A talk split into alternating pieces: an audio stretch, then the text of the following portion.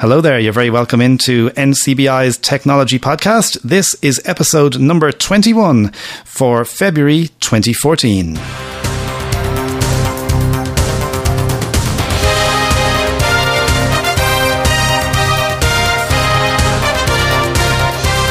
My name is Stuart Lawler. Thank you very much for downloading and subscribing to our podcast. Hope you're going to stay with us for the next 46 minutes, where Kerry Doyle will be telling us all about Fleksy VO, a new variant of the popular Fleksy iOS app. I show you a new app for your iDevice called Downcast, which allows you to subscribe to and manage your podcast feeds. We'll be talking to our tech support officer, Paul Trainer. It's really good to have him back on the podcast, and he talks about lots of different things, including the new Window Eyes for Office. And finally, Dr. Esther Murphy from the Centre for Inclusive Technology is with me to chat all about a new initiative called DICE. That's all coming up on this month's edition of NCBI's Technology Podcast.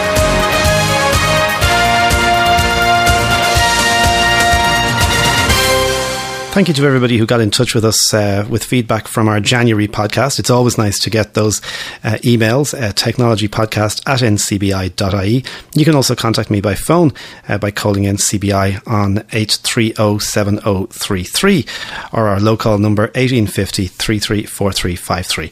Now, we had a lot of interest in cavitraining.com and the interview we did with Sean Randall all about that huge range of courses uh, that are available from uh, Cavi Training. And if you're listening to this at the very beginning of February, you probably just have a day or two to get registered if you want to join the February semester of those online courses. And you you will have known, of course, from the January podcast that uh, at least two of those courses are running at nice times for those of us in uh, in Ireland and uh, I guess Western Europe.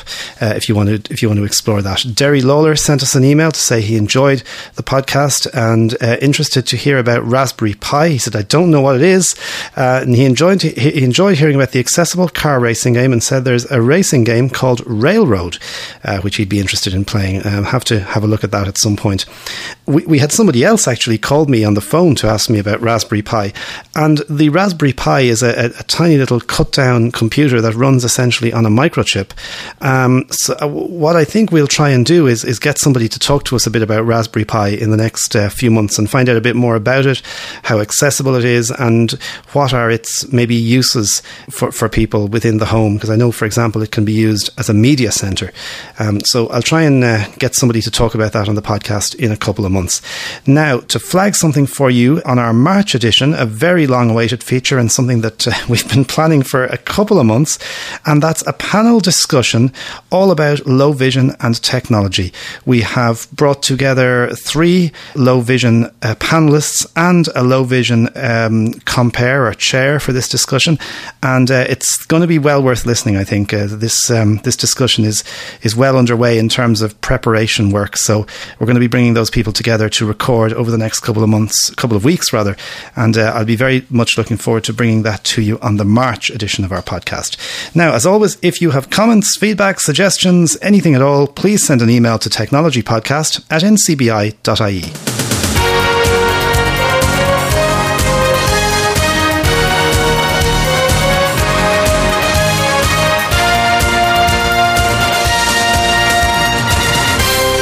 You're listening to NCBI's Technology Podcast for February 2014. And back in August 2012, on I think podcast number three, we introduced you to Fleksy, a revolutionary way of typing on the touchscreen of your iDevice. Um, and a number of people have used Fleksy, especially in the visually impaired community. But over the last little while, there have been some changes to the way in which Fleksy is used. And recently, Fleksy, the company, uh, launched a new app called Fleksy VO.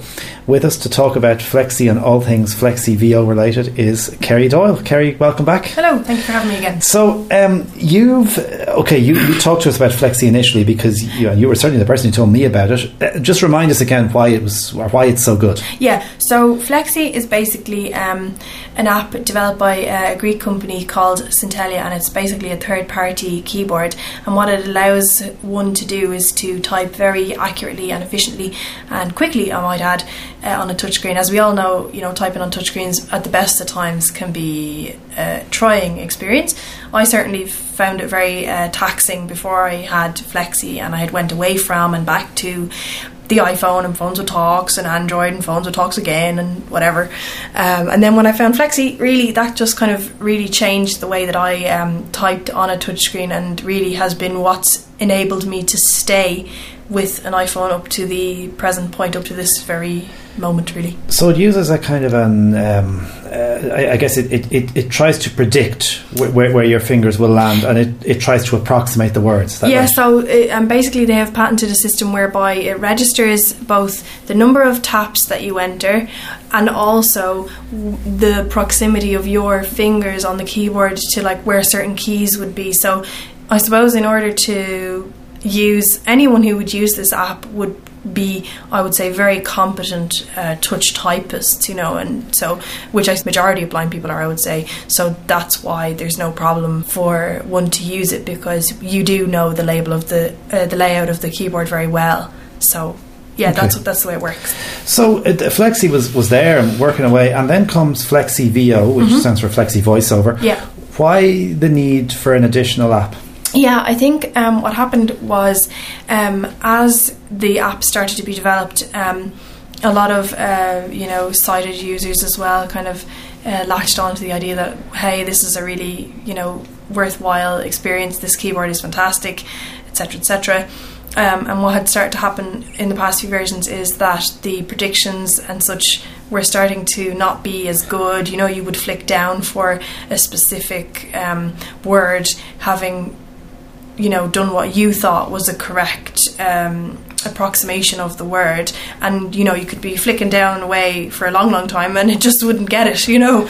Um, so what i imagine happened because i personally didn't do this but what i do imagine happened was that the developers got a considerable amount of feedback, obviously, from you know the majority of their users, which are visually impaired, and so they decided, hang on a second, we have to take action here, we have to do something, and so they decided to introduce uh, FleksyVO, which is now available on the App Store. So. Okay, so so and Fleksy, and we will actually put a, a link on the show notes to yeah. FleksyVO. So FleksyVO is right. It's a, um, it's it's a, it's an additional app. You can have it and Fleksy on your phone together. Yes, or? I do. Yeah, yeah okay. I do. But I, I use FleksyVO now all the time. Okay, and if you've um, have had dictionary entries from Fleksy, will they show up in FleksyVO? They do. Yes. Okay, so, yes. so words you create in one app. oh yeah, they it transfers over, and I suppose basically what Fleksy VO is is kind of a return to what made Fleksy uh, great in the first place. Like the predictions are fantastic. Um, I I'm not sure exactly how it works, but maybe there is a difference in how how it's um, designed, how it registers taps or whatever. They they could have gone back to some kind of old code or something. I, I don't know. You know what I mean? I, am not a not that technical, you know. But um, it certainly is a huge improvement on you know the version of Fleksy that I was using prior to when Fleksy VO came out, which isn't that long ago actually. Okay, and Fleksy VO is free. Yes, yes, okay. it is. And uh, for a new, let's say, Fleksy user right now, are you recommending? Would you be saying Fleksy VO over the over the let's yes, say standard Fleksy? I would, yeah, especially if the person um, that's using it um, is a competent touch typist, and especially if um, you know if the person has limited or no vision, I'd say Fleksy um, VO would be better for somebody than than like the just the standard Fleksy that's out there at the minute.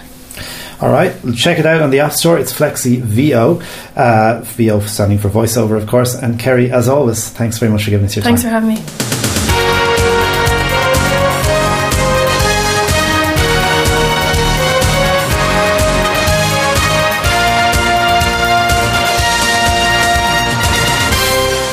Now, on last month's edition, in response to a couple of queries we had received about how best to access our audio feed, I started off by showing you two methods of using your PC to find our podcast.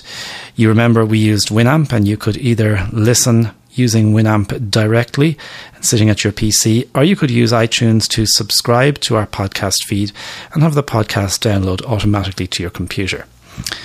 Now, what if you are mobile and you're using a device that you want to carry around with you? You don't want to have to manually transfer podcasts to your mobile phone. Well, there's a great little app I'm going to show you today for the iPhone. And next month, I'll be showing you how to download and receive podcasts directly using the Plex Talk Pocket. There's a free Podcasts app that Apple have released, which you can get for your iDevice. There's nothing wrong with it, but it's uh, not very intuitive and there's not a great feature set. So, for example, it's not very clear all the time how to clear your subscriptions, how to delete content. Um, it, it, it's just not the nicest app to use. What I do recommend, if you're happy to pay about two euros, is a podcasting app called Downcast that lots of people have been using. It's not designed specifically for visually impaired, but it's fully accessible. And as you'll see when we open it in a moment, it's a really nice app to use. I have the iPhone 5 with iOS 7, the latest version of iOS 7. And the first thing I'm going to do is unlock my phone. 7:10 p.m. Here we go. 7:10 when unlock. But Let's unlock. unlock. And I have a folder called um, Media Apps. Social calendar, Media Apps folder. There we 11 go. apps. Media and apps. I'm going Heading. to Text go to page two of this Page folder, two of two. and I'm going to find Downcast. Spotify. I blink rate downcast. Here's Downcast. Now I'm going to double tap the Downcast icon, Downcast. Edit button. and I'm now in the Downcast app. In a moment, you're going to hear a little sound as Downcast connects to the internet and checks the RSS feeds. There we go. It's starting the check. Checks the RSS feeds that I'm subscribed to and goes to see if there's anything new for me to listen to. With Downcast, I can either listen directly, in other words, stream the podcast, or I can download the episode for later listening. So, what I often do if I'm going on holidays or you know going on a plane journey or something like that, I'll go on to Downcast. I'll there's we go the the app check or the the check for for new podcasts has finished. Um, sorry, if I'm going on a long journey, I'll go I'll go on to Downcast. I will check um, for a new podcast, and then I'll download a whole load to bring with me. Let's look at the main screen. So if I swipe right, Refresh today. 7 11 p.m. Double tap to refresh all podcast feeds. so we could do that manual refresh now if we wanted. We don't need to because it's just refreshed, but I could do that if I wanted. Now I'll swipe right again. Unplayed. Heading. So here's podcasts that are unplayed, new podcasts um, in my subscriptions that are unplayed. Best of Chris Moyles Enhanced. 1 unplayed. Last published 14 slash 09 slash 2012. Now that podcast is a, um, I suppose, a, a dormant podcast. It was not, not published since September 2012, um, but I, I've, I've had it in my subscriptions for ages. Focus Audio Magazine. 4 partially played. Last published 07 slash 12 slash 2013.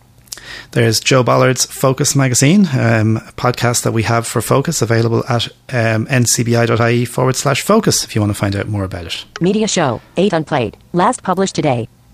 So, The Media Show is a podcast from the BBC. It's all about the media. If you're interested in that, I highly recommend it. NCBI Technology Podcast. 1 partially played. Last published 13 slash 01 slash 2014. And there's our own technology podcast. Now, when it says that something is partially played, it means that I've started listening to it and then I stopped. And it gives the date then of the last published podcast. So it's telling me that the last NCBI podcast was published on the 13th of January, which is correct. Ouch. Disability Talk Show. 1 unplayed. Last published 16 slash 01 slash 2014. Now, here's a podcast worth subscribing to with the Ouch team and uh, the producer Emma Tracey, of course, um, who has been on this podcast before. RTE Acute. Callan's Kicks. 11 unplayed. 1 partially played. Last published 31 slash 12 slash 2013. That's the uh, Oliver Callan podcast, which I don't listen to a whole lot actually.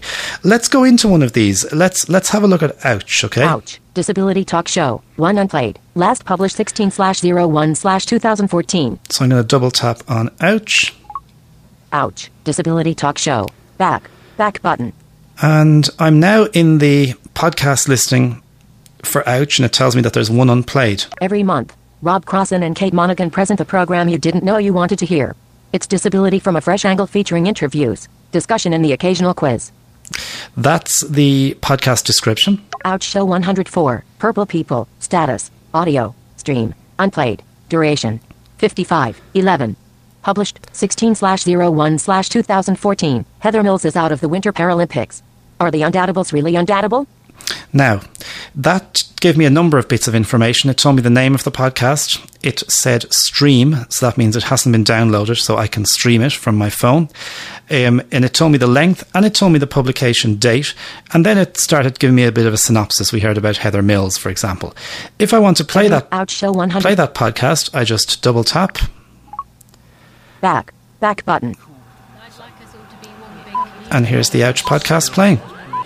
Now, I have a standard um, player controls here. It's podcast. Volume. 56%. Sleep timer forward. Sleep timer disabled. I can use my sleep timer if I want the, the phone to switch, the podcast to switch off automatically. Button.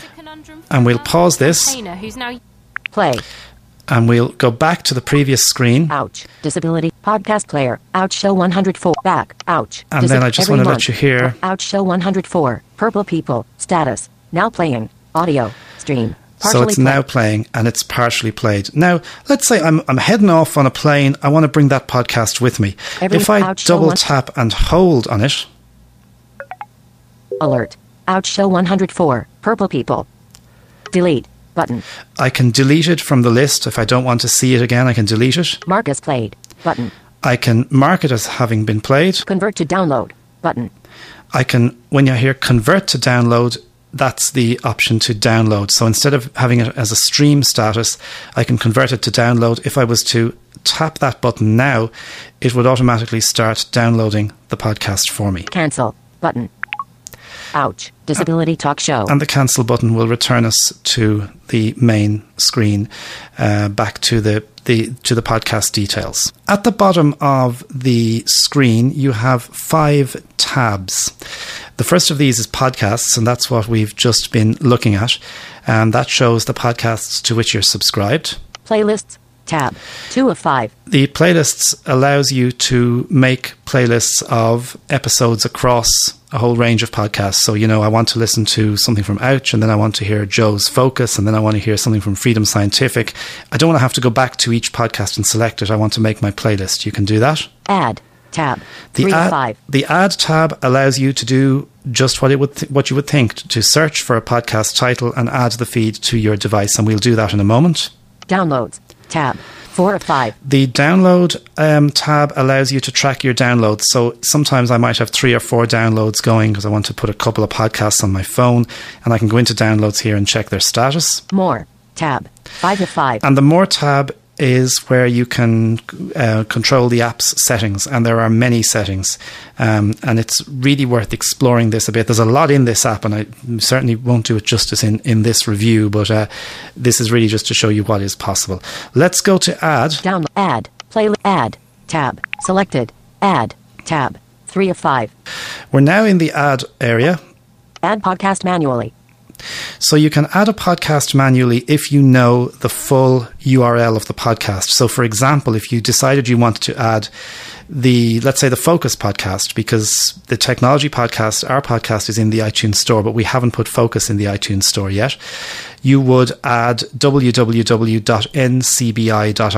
forward slash focus.xml that's the feed address so you have to put that in if you're adding manually Search for podcasts. Here we go search for podcasts let's double tap Search field. Is editing. and we're in a search field. So I'm just going to search for the word technology. I'll just even put in tech. F R T R F E C H. Search. And I'll tap search. More. Tab. 5 of 5. And I'll now browse my results by just touching anywhere on the screen. Tech Weekly. Status. Audio. Not subscribed. Published today. The Guardian's tech team with news and discussion from the digital worlds of technology. Brilliant. Sounds good. Tech Weekly. Let's double tap it. Add podcast. Search. Back. Now it's going to bring me into the podcast details. And interestingly, this will allow me to listen to it without actually subscribing.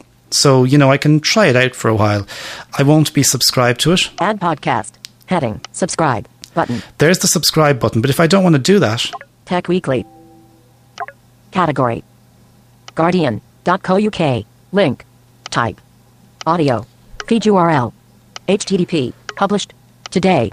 The Guardian's tech team with news and discussion from the digital worlds of technology, gaming and the web. View episodes. button. I can view episodes here and I can actually stream them and play them. So let's just View episodes. do this. Pin.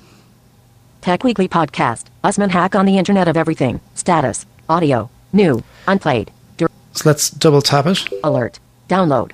Button. Stream now. Button. And there's a stream now button. So I'm going to double tap that. And Preparing. The Guardian. there we go. Now I'm listening to this with, this without Guardian subscribing to it. I could obviously- tools that help you Pause. ideas to Button. Just turn that Play. I could um, subscribe to it if I wanted by hitting the subscribe button on the previous screen, and that would then add that Guardian Tech podcast to my podcast feeds that we saw um, earlier on in the very first tab of the application. So the app is called Downcast, D O W N C A S T. We'll put a link to it on the show notes for this episode. And uh, it's definitely well worth getting. Spend a bit of time getting it set up to your liking, put in your podcast feeds, and it just does its thing every time you load the app. Next month, as I say, we'll be showing you how to receive podcasts using the Plex Talk Pocket.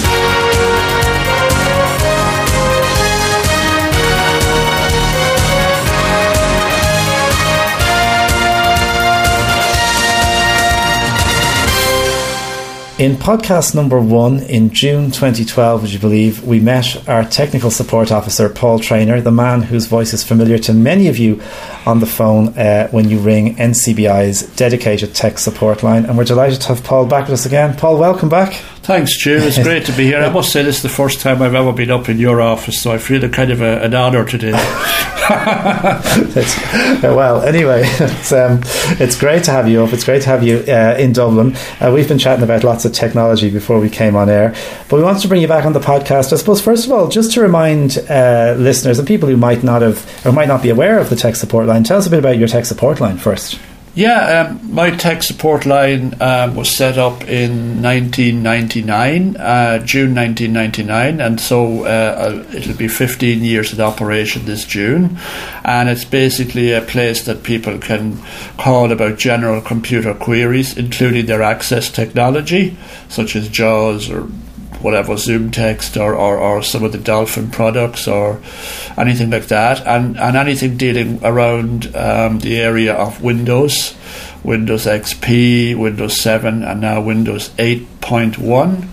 Uh, any of those kind of things uh, is fair game. Okay, there's a there's a, a sort of a, a general uh, saying we say it right across the organisation here within NCBI.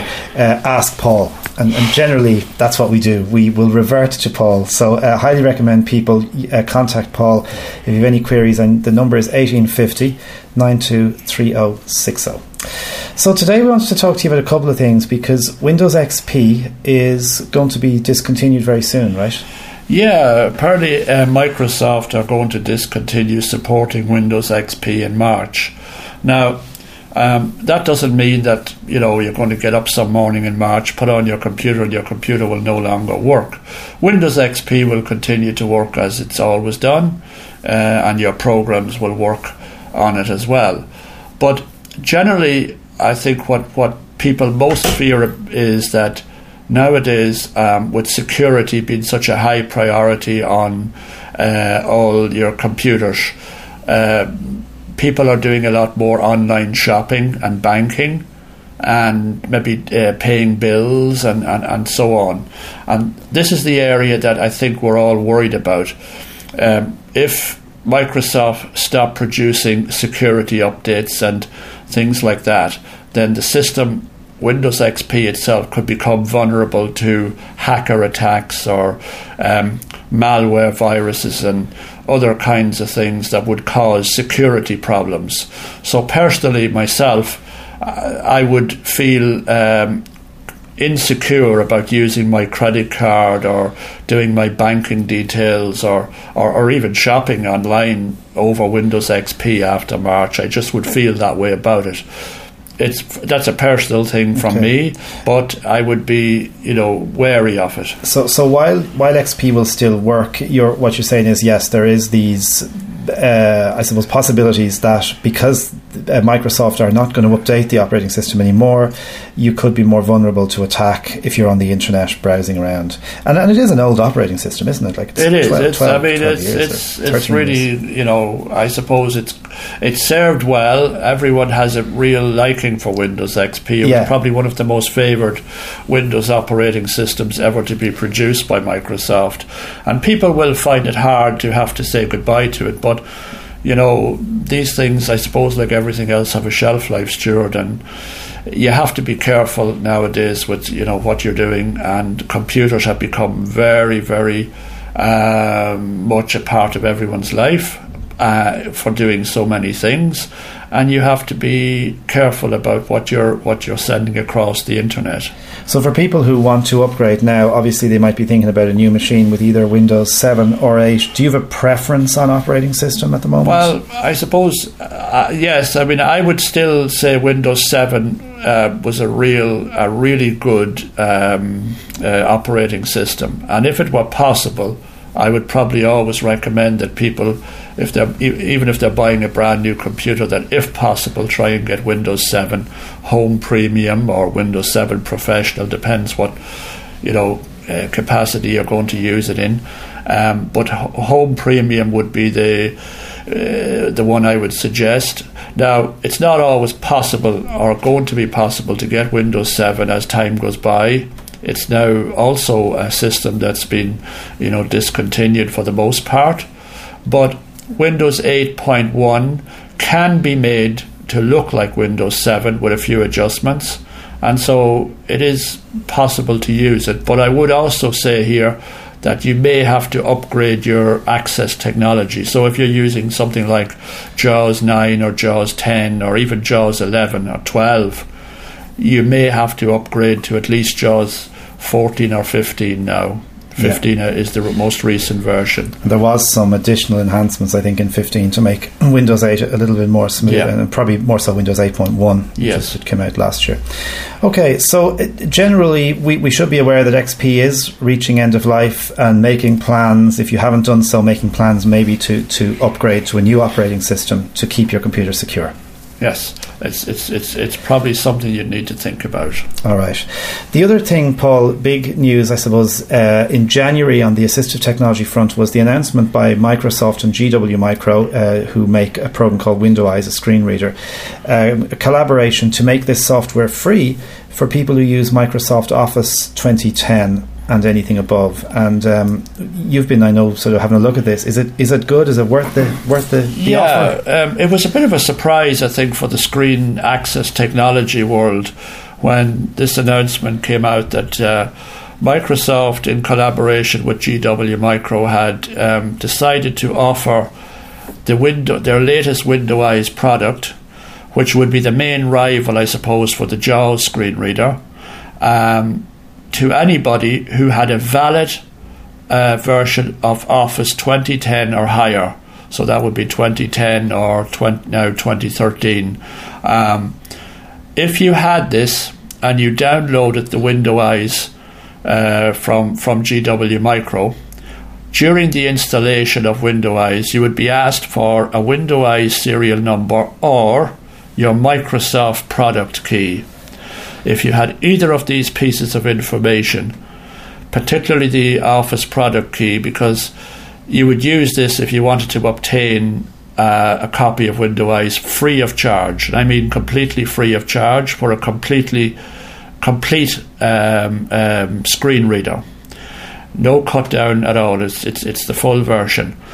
You put in the Office product key when you're asked for it during the WindowEyes the WindowEyes setup, and it would accept it and go off and do whatever checking it does to validate it.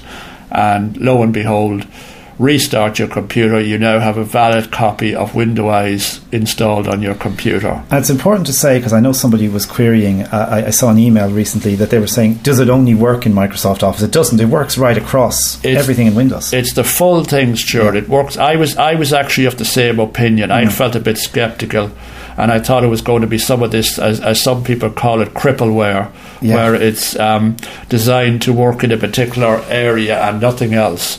No, it actually works right across the board in Windows 7 or Windows 8.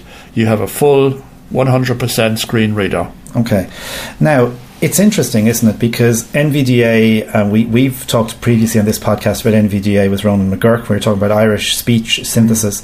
And NVDA has been the free screen reader uh, and very popular, becoming more popular over the last couple of years. Do you think this is going to impact on NVDA? What do you think about this, the way this landscape is changing?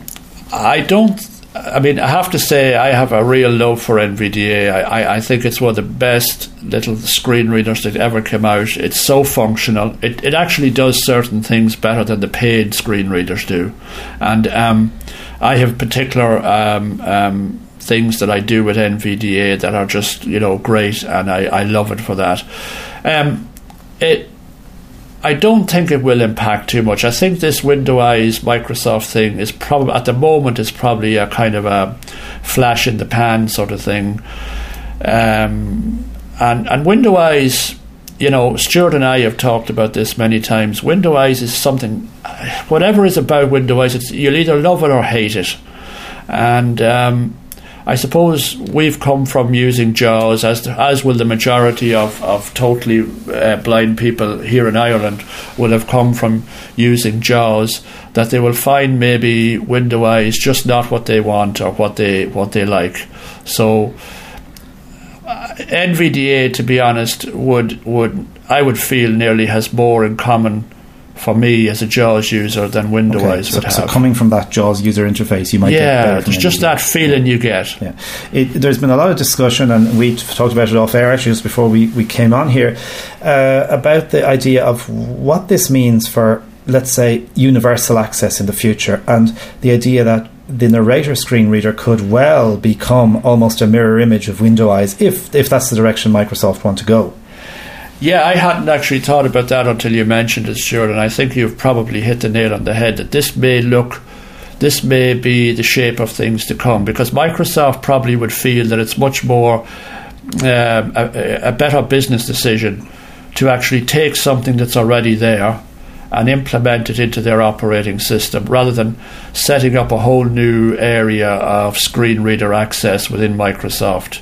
So it would probably make sense to go into partnership with someone like GW Micro and say, look, you know, we, we want to uh, use your your win, your screen reader to integrate into our operating system, as you were saying, narrator, and uh, it's probably a business thing uh, as well as, as as anything else. It's going to get them off the hook because I mean, for years now, Microsoft have been slated for their lack of um, proper accessibility to their operating system and this may, may be what they're planning to do.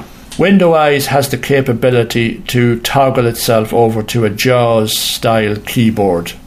So if you're used to using JAWS on, on your computer and you, you, you get a copy of this uh, Windows, you can toggle the keyboard setting using Control Alt and Zero, and Windows will adapt a JAWS style um, keyboard layout. Okay, so that is particularly useful, obviously, as I say, for people coming from JAWS, wanting to keep those JAWS commands, Control Alt and Zero to switch it over. Paul, um, before we get we let you go, and going back to your tech support role and your phone line and stuff, people who, who might be ringing in for tech support, what's the maybe the most important thing that, that they should know in order to maybe make the tech support call go as smoothly as possible? What what, what are things maybe that, that, that you would need them to do when you get them on the phone? Well, you know, Stuart, a few of the things that I get is I get sometimes people who ring me up and say, I'm not at my computer now, but can you tell me how to do A, B, and C? Now, normally A, B, and C could be something very simple but in some cases, it takes quite a bit of explanation to tell somebody how to, you know, uh, uh, um, change a setting in, in a particular area of their computer or, or to fix an issue.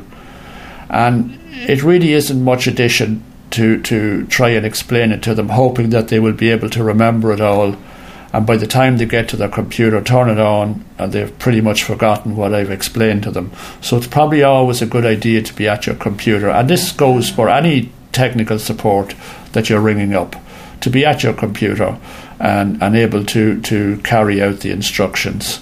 Um, Also, sometimes I get calls from people say, I have no sound on my computer, there's no, JAWS is not talking. And on a number of occasions, I got this call, and it turned out to be that they, somebody had turned down the volume on their speakers. And it was just as simple, Simple as simple that. as that, So, okay. so just think about Try the simple checking things those little first. things, Yeah. simple things first. Okay, it um, it reminds me of the old joke that's been around for years on the uh, tech support thing, where somebody rings tech support and it turns off that turns out that uh, the power is off or something. They say the Yeah. screen's not working. Yeah. So Oh, the broadband has been turned off in the hallway or something. check the simple things first. Yeah. Paul, it's it's always good to catch up with you. Let's do it a bit more frequently. Yeah, and yeah. Um, thanks for coming on and talking to us. And uh, hope we can keep in touch with you and talk very soon. It's been a pleasure, Stuart. Thanks for having me.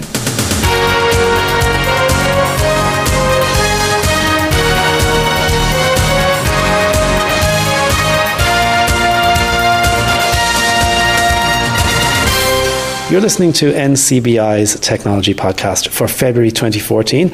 And I seem to be out of the studio right throughout this podcast episode because once again I'm in our Rehabilitation Training Centre in NCBI. And it's so nice this time to be catching up with Dr. Esther Murphy from the Centre for Inclusive Technology. Esther, welcome back.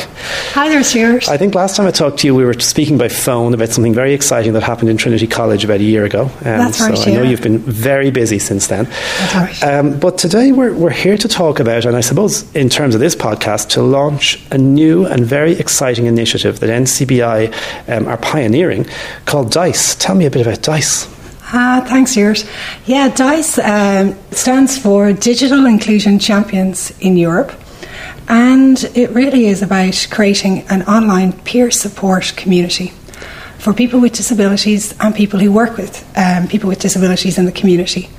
So we are uh, building a community face to face for starters. So I'm pretty much running around um, talking with lots of people in the community, community resource workers, IT, trainers, students themselves who are working, um, who are uh, technology users, and um, educators, mainstream educators, and employers. So it's a really big project. So this is sort of digital skills. Just maybe try to just tell what, what are what are, what are digital skills? Maybe if we could try to sort of define that, or, or is it easy to define?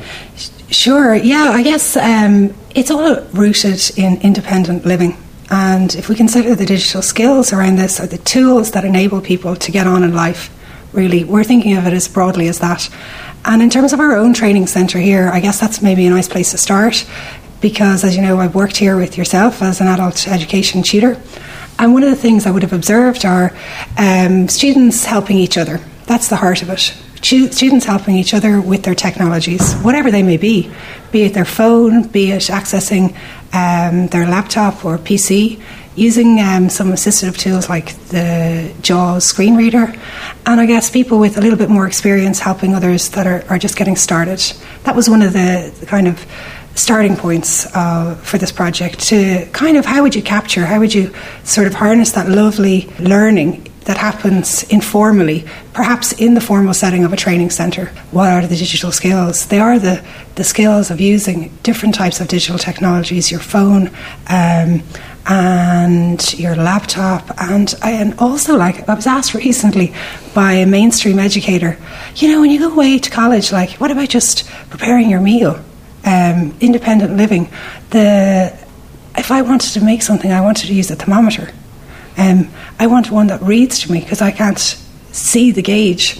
Um, and I was asked, is that is that considered a technology? Okay. Or indeed, um, a partner asked, what about a digital alarm clock? Yeah. So we really aren't uh, limiting it. It's really the technologies that people use in order to lead independent lives, and particularly in terms of their education, um, accessing education. It's interesting because even at our technology exhibition last year, Esther, one of the, the big talking points was some of the just the low tech, the aids that, that actually very basic maybe, but they do the job and it's the thing they're the things that people maybe find it harder to find sometimes. Yeah. So you're looking, let's say, for example, we're, we're talking about somebody who wants to f- n- find out how to do a particular skill, or I wonder how this um, can be done. And maybe somebody previously has done this. You're looking for people to, to, to almost uh, share their experiences online? Yeah, it's sharing of information about technologies. Now, of course, there's fantastic um, practices already happening. For instance, the VIPS email list. Um, we're talking with people that work in the NCBI already. The idea of the project is to link in with good practices that are happening in the community and bring them together um, in this community um, in an online space, you know. So, like like the VIPs that people, maybe your listeners are Mhm. part of this, Yep. that they're um, posting queries and getting responses from the community. Similarly, our own website is, is going to be reflecting the needs of the people. You know, so um, we're also going to be um, using existing social media, um, Facebook and Twitter, and we're hoping to get on to LinkedIn as well so that accessing the website isn't kind of a chore that you kind of say, oh, I have to go onto the DICE site, and that you can be getting feeds through your existing social media and put posting questions.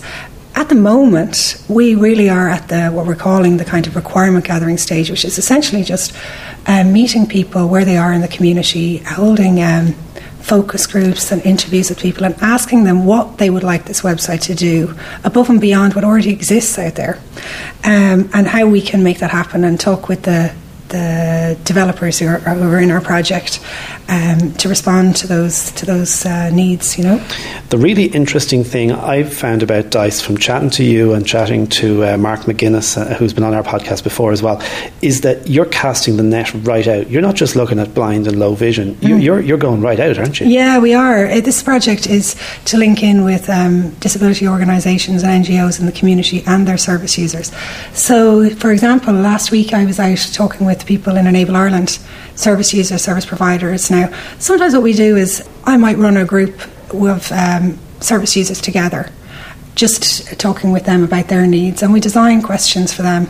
Um, then we'll feed those back to the developers. But at this particular situation, I decided we'd, we'd put everybody together and have a, have a chat. And it was really fantastic to witness, um, say, uh, Enable Ireland service user who actually was on a VIP list and someone in the room who wasn't, and someone saying, "Well, what would Dice do? Would I be able to? Would, would you do a blog? Would you do this?" And I was saying to them, "You know, we will do what you would like us to do, and as far as possible, in order to provide peer supports for you guys. You know, and." Um, What's important to say as well, we're linking in with uh, employers. I've also been speaking with um, businesses in the community and various large IT companies, uh, multinationals, who are coming on board with this as well. Now, what is there from their perspective? You know, they see it as contributing to their corporate social responsibility, and they also what we're interested in again is. Um, developing peer support relationship across employers in Ireland. Um, so, for instance, there may be well-known companies that are a good example of hiring people with disabilities and providing the accessible technologies in order in order for them to fully fit into their into their workplace and conduct their job um, in the best possible way. And maybe there are smaller companies or companies that would like to hire people with disabilities more often, but maybe think um, this is quite challenging. Maybe the finances that we would provide the information on our site um, to en- to enable employers to to link with other employers who are doing a good job of this. Um, so this really brings up the idea of the champion. The idea of a champion, a digital inclusive, um, inclusion champion, is across all uh, stakeholders involved in the project. Starting, if you think, the heart of the project are the students and the people. So, for instance, um, we all know people who are doing a good job as it is, who have excelled perhaps at their training in their training centre or on a particular college course and are doing really well, and naturally become go-to people. You say like, oh, uh, you know, you got to talk to you got to talk to Mary. She's really fantastic with the iPhone. She'd really help you. Yeah. Now that's that that kind of individual space of a champion of recognizing people. Then there are obviously the workers themselves, and again coming back to the employer, that people would be recognized, and these champions we're. Um, we're growing. We're growing this community of champions who will advocate and promote the Dice community, and also, um, you know, nominate new people to participate. It strikes me as this sort of brilliant space where all these great conversations can happen between Mm. users and educators and employers and developers and, and anyone else who's interested Yeah. in just getting the getting the information out there and sharing all this vast amount of knowledge that Yeah. exists in the disability community. That's right. Yeah, that's that's exactly it. It's a hub, really. Okay, okay. Um, and, and I know there's a lot of, I suppose, exciting things planned over the life of the project. The Yeah. website is, uh, I suppose, what, what we should, if for people who are listening Yeah. right now, what can they do? If, they, if they're excited and they're listening to you, Esther, and they want to get involved, what should they do? Yeah, absolutely. The more, the more, the merrier to get involved. Really, um, the website is dice d i c e hyphen project dot eu, and on our website, just recently we've launched our online questionnaires. Now these should roughly take you know 15 minutes or so, um, and we have uh, designed different questionnaires for the different groups. So we have questionnaires for students and other technology users.